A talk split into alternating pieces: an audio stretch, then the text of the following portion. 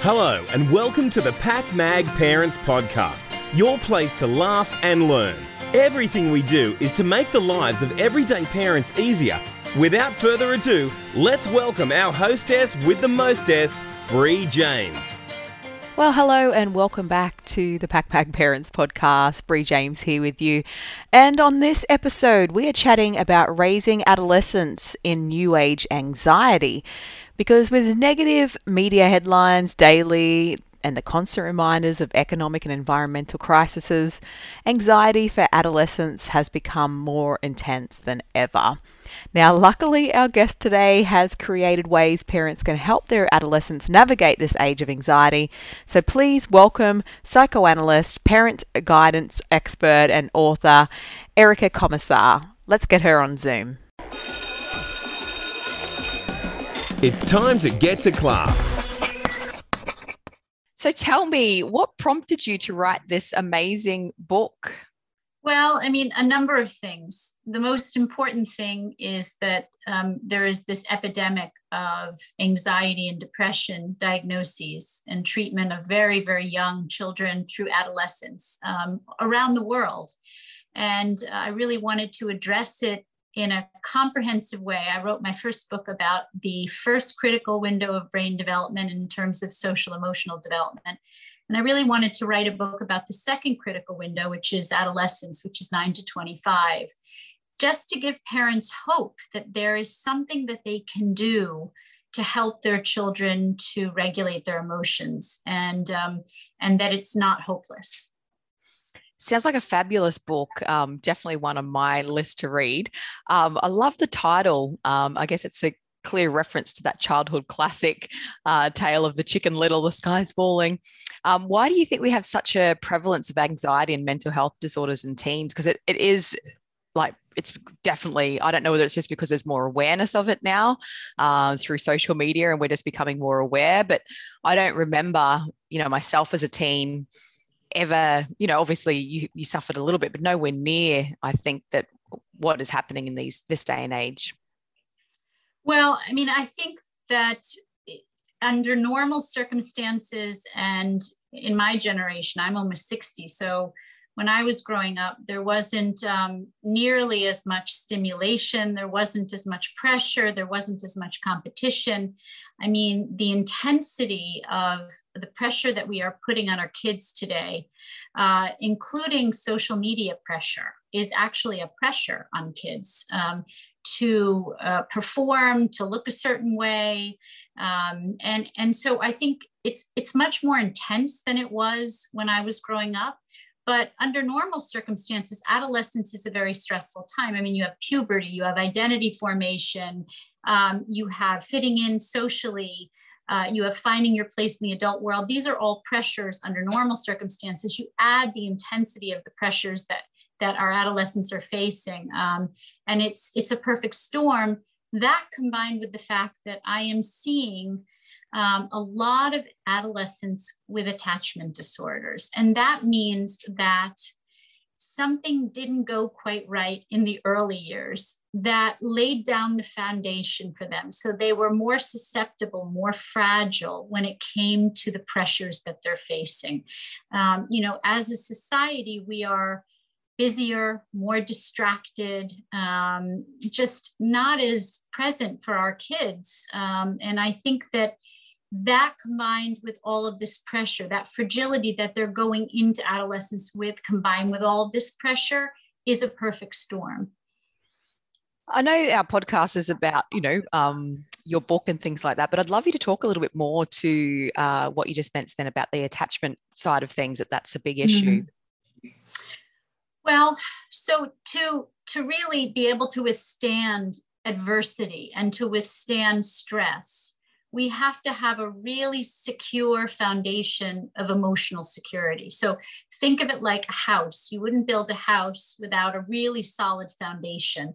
Um, and you know, we have that that and that story that children's fable of the three little pigs you know the house that was built of bricks withstands the adversity the house that was built of straw does not um, and i think that we are we are really uh, it's what I call adultomorphizing children. It's a funny word, it's my word.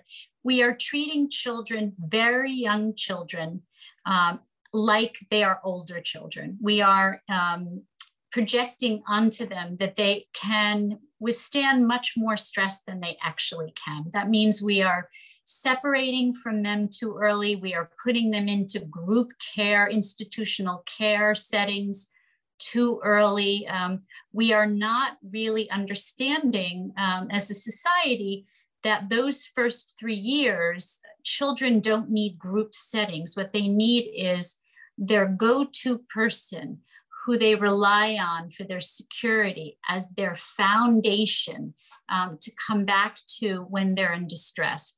That is something that there's tremendous misunderstanding about in society. That then, if you're there um, from moment to moment to soothe their distress, it lays down that foundation of security so they can withstand more stress going forward. And what we're finding is that because everyone is so overwhelmed, parents, you know, it's not easy for parents today. A lot of parents rely on two incomes. I have tremendous empathy for parents. They don't live near their families. People move away from their families. There's not even extended family support to, to, to, families today. They're really isolated in a way and trying to raise children without support. And so then they rely on things like daycare and institutional care so they can go to work. But we really, uh, there's a misunderstanding about what lays down the foundation of emotional security. It's such a great topic and one I hope we can get you back on the show to dive a bit deeper yeah. into. Um, we're going to hop back into children's health and well-being, which is a nice segue for what you're saying there. Because what role do parents play in regards to their health and well-being? Obviously, a huge role. Well, parents are the emotional regulators for children and adolescents. So what I say is zero to three. If you miss that window, you have another opportunity from nine to 25 because the brain is doing this reorganizing in adolescence. It is um, it's reorganizing and it's pruning off a lot of the um, the neuron growth, a lot of the cell growth that happened in childhood. It's pruning it, and that's very important. So, and parents have a lot of influence over their children's emotional regulation and resilience to stress in these years. They can they have another opportunity to build in that emotional security. Once your children go off to college and once they leave home it gets much harder. And also at 25 the brain kind of synthesizes and it's it's sort of finished the right brain has finished its growth. And so um, it's it's really important that parents understand that what they do, what they say, how present they are, both emotionally and physically. And the book is very concrete. Like it really tells parents uh, what you can actually do when your children are emotionally dysregulated, what you can do to help build that emotional security. But parents are critical because the environment is critical and parents are the environment. Wow, I um uh, yeah, I, I, agree with you completely. It's a really um, it is tough on parents. I think you, we are more distracted than ever, and mm. um, that I guess hundred percent focus on our children, even for short amounts of time, makes such a difference. Yeah, I mean, so people ask me all the time about quality versus quantity time with adolescents, and what I tell them is that although quality time is an important thing, without a quantity of quality time, it doesn't exactly work as a formula. Um, and the reason is that adolescents have very intense defenses. And that means that they're not going to open up to you all the time. They're only going to open up to you when they're ready to open up to you. And I, I use an analogy in the, in the book of when the door opens, and I mean that literally and figuratively. When the door, their door, and their defenses are dropped down for the moment, when their door opens and you're there, they're open. They're open to talking about their day, about their relationships, about their experiences, about their worries and concerns. But if you're not there and the door closes, you have to wait until the door opens again. So, in other words, if you work really hard and you come home and it's seven o'clock at night and you knock on their door and you say, Hi, how was your day? They're going to say, Fine. You're not going to get anything out of them.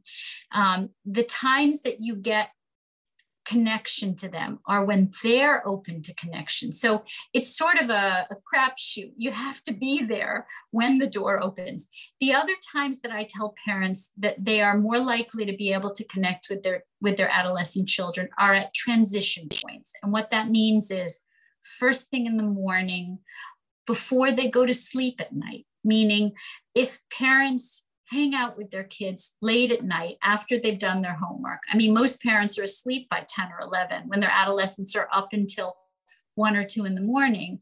And so parents miss that opportunity. So if you can get yourself to stay up later and watch a movie with your kids until one in the morning, or there's something that adolescents experience called sleep phase, sleep wake phase delay. Most parents don't know about it. Most educators don't know about it, which is that they produce melatonin in adolescence at a later time in the evening. And that means that they don't get tired until after 11 or 12 o'clock, sometimes not till one o'clock. And so parents think that teenagers stay up late and it's a discipline issue and it's not. It's actually a biological phenomenon. Um, so i've been running around america trying to tell educators and schools and school systems start later in the morning so teenagers can get more sleep. If you want to reduce depression and anxiety that is one thing you can do that is very concrete. But for parents when are you going to have an opportunity to relate to them if you work really hard is between 11 and 1 probably when you're asleep. But that's ah. when that's when they're watching movies and they're open to talking about their day. Yep 11 it. till 1 a.m wow that's incredible. Yep. My boys aren't quite there yet but i, I can feel yeah. it coming. So it was sleep yeah. phase what was what was the sleep, called sleep sleep wake phase delay. Sleep wake phase delay and it basically means that you produce melatonin later in the evening. And guess what? As you get older, as I'm 57 years old, as you get older, you start to produce melatonin earlier. so, like, I want to go to sleep at 10 o'clock. I want to be asleep by 9:30. But yep. when you're in adolescence between 9 to 25, you actually don't, don't feel sleep pressure until later in the evening. And that means if they go to bed at one at one in the morning or two in the morning, they have to get up at 6:30 in the morning to go to high school or secondary school. They're only getting five hours of sleep. And that's going to over, in a chronic way, contribute to anxiety and depression. So if schools just started at 10 o'clock in the morning, we our anxiety and depression in adolescents would drop dramatically. Wow, that's a really great insight. Hopefully, um, educators and schools start listening a little bit more to that sort of advice. So, obviously, mental health disorders such as depression, ADHD, behavioral issues, addiction, um, anxiety, as you were saying, how can we spot the early warning signs um, with this? Because obviously, it is becoming more prevalent. And I do agree with you. I do think quality sleep and quality time uh, deeply connecting to others and deeply cl- connecting with themselves and having that disconnection from uh, so much technology will help as well. But tell me about the early warning signs that we should be looking out for. So, in the book, there's actually a chapter on each um, mental health issue you might. So, think of the book as a comprehensive mental health guide for parents. So, each chapter is on a different mental health issue. And there's one chapter on anxiety and depression. There's another chapter on eating disorders. There's another chapter on video and technology addictions. There's another chapter on learning issues. There's another chapter.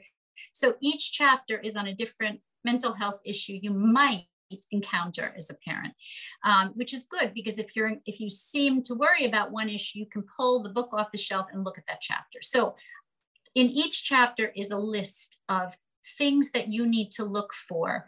Um, the idea is that any adolescent is going to have, any adult is going to have a bad day, a bad few days, even a bad week, right? So you might have things circumstantially that have contributed to your depression or your worries. You know, uh, when kids are taking exams or tests or, or writing papers or something happened with their boyfriend or their girlfriend.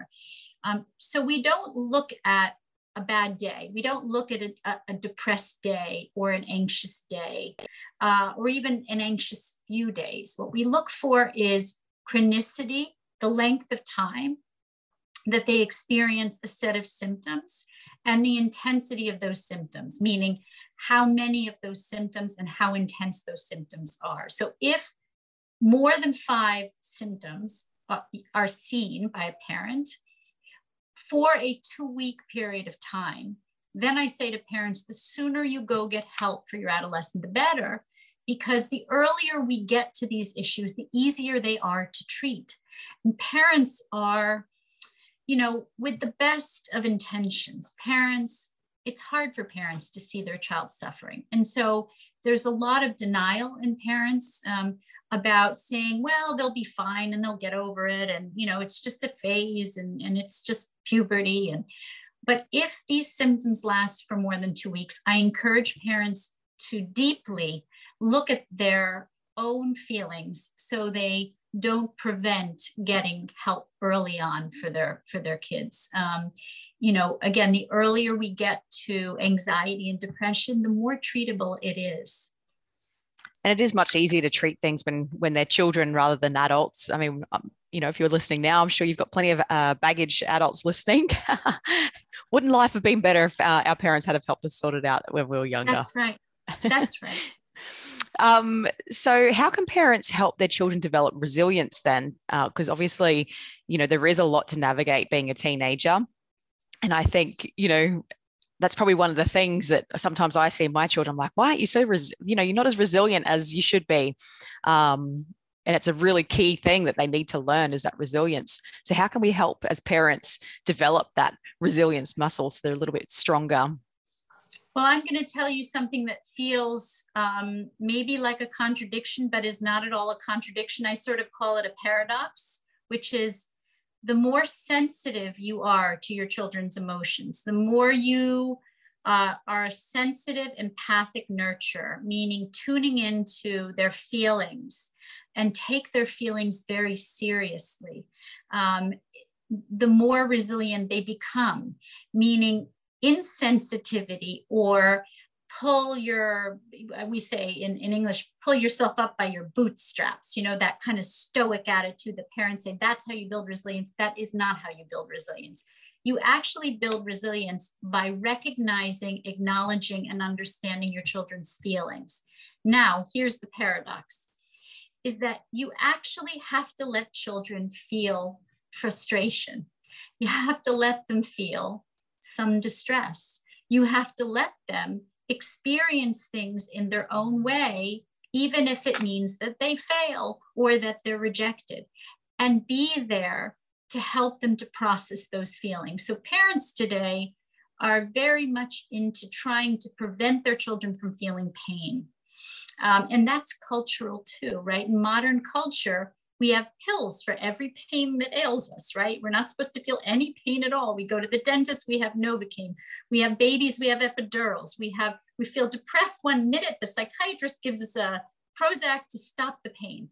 No one wants to understand or examine themselves, right, today. So it's all of this, no one should feel any pain. We have to feel some frustration. We have to experience rejection. We have to experience some failure in life to build resilience. It's those calluses that help us to, to really deal with adversity in the future. That doesn't mean you have to expose them to it. Naturally, life exposes it to them. Naturally, in, in school, they're not going to get the lead in the school play, or they're not going to get all A's, or um, they're not going to get picked for a science project, or what, whatever frustrations, or the boy that they like doesn't like them back. Um, we can't protect them from all pain, but we can be there to help them uh, to deal with the pain, you know. Uh, and, and so that's a parent's role is processing feelings. It is not to protect them from all pain. If you try to protect them from all pain, it's like trying to sanitize someone's immune system, right? You'd say that resilience to adversity is like our immune system, which everybody's talking about the immune system now, right, with COVID. We can't have an immune system if we're not exposed to any germs at all, right? So, so think of it like your psychic immune system. We have to be exposed to some frustration, some pain to develop resilience, but we don't want to um, go out of our way to create painful situations because life is painful. And we do want to be there as parents to help them to process their feelings. It's a really beautiful message, and really, uh, I love the point where you said a lot of people don't like diving into the pain and you know, re- in working out how they can look at it and actually leverage it to improve their life. We we sometimes like to sit at that surface because it's uh, a bit easier and nicer there. Yeah, I mean, I can give you a very concrete example because I like concrete examples. You know, if your your child comes home, your adolescent comes home and says, you know, I'm really not that great at baseball. I'm on the team, but I'm really not that great. And, you know, I'm not one of the better players, and it's such a bummer. You know, parents' initial instinct is to say, Oh, honey, you're wonderful. You're one of the best ones on the team it's not listening to your child. If your child is saying, actually, the coach is not picking me and I'm really not one of the better players, then the idea is not to say to them, you're great, you're the best. And it's also not to say to them, you suck, but is to say to them, I hear that you're frustrated and that must be really hard. Tell me more about it. And be a good listener. Be a better listener than you are an advisor because you know, the, the expression is God gave us two ears and one mouth. We're supposed to listen twice as much as we talk. But in this case, it's about listening to their pain, acknowledging their pain. That must be really hard to feel that way. You do, you're not there to cheer them up. Cheering someone up when they're in pain actually makes them feel more in pain. If you go to a friend as an adult and you say, you know, I'm really unhappy at work. And your friend says, oh, don't worry, it'll get better. You just feel completely alone. But if they say, that must be really hard, tell me about it, then you feel better. Then you feel understood. Great advice. Any last parting words for us today? Be as present physically and emotionally as you can for your adolescents. They need you more than they seem to need you because they seem to not need you. And that's the trick because they have to seem to not need you because they're trying to separate from you, but they actually need you desperately to help them to regulate their emotions. Not the same way as when they were little, but very much they need you to regulate their emotions. I love it. Grab the book, uh, Chicken Little, The Sky Isn't Falling. Um, you can get it online and from all good bookshops. But uh, thank you so much for being on the show today. Great topic. Um, looking forward to having you on the show again. Thank you for having me. Thanks for listening to today's show. If you want to be an expert guest or you've got a weird, wacky, or wonderful product to share, don't be shy. Get in contact with our team at info at pacmag.com.au. This podcast is proudly produced by PacMag. You can listen to more episodes on our website, pacmag.com.au.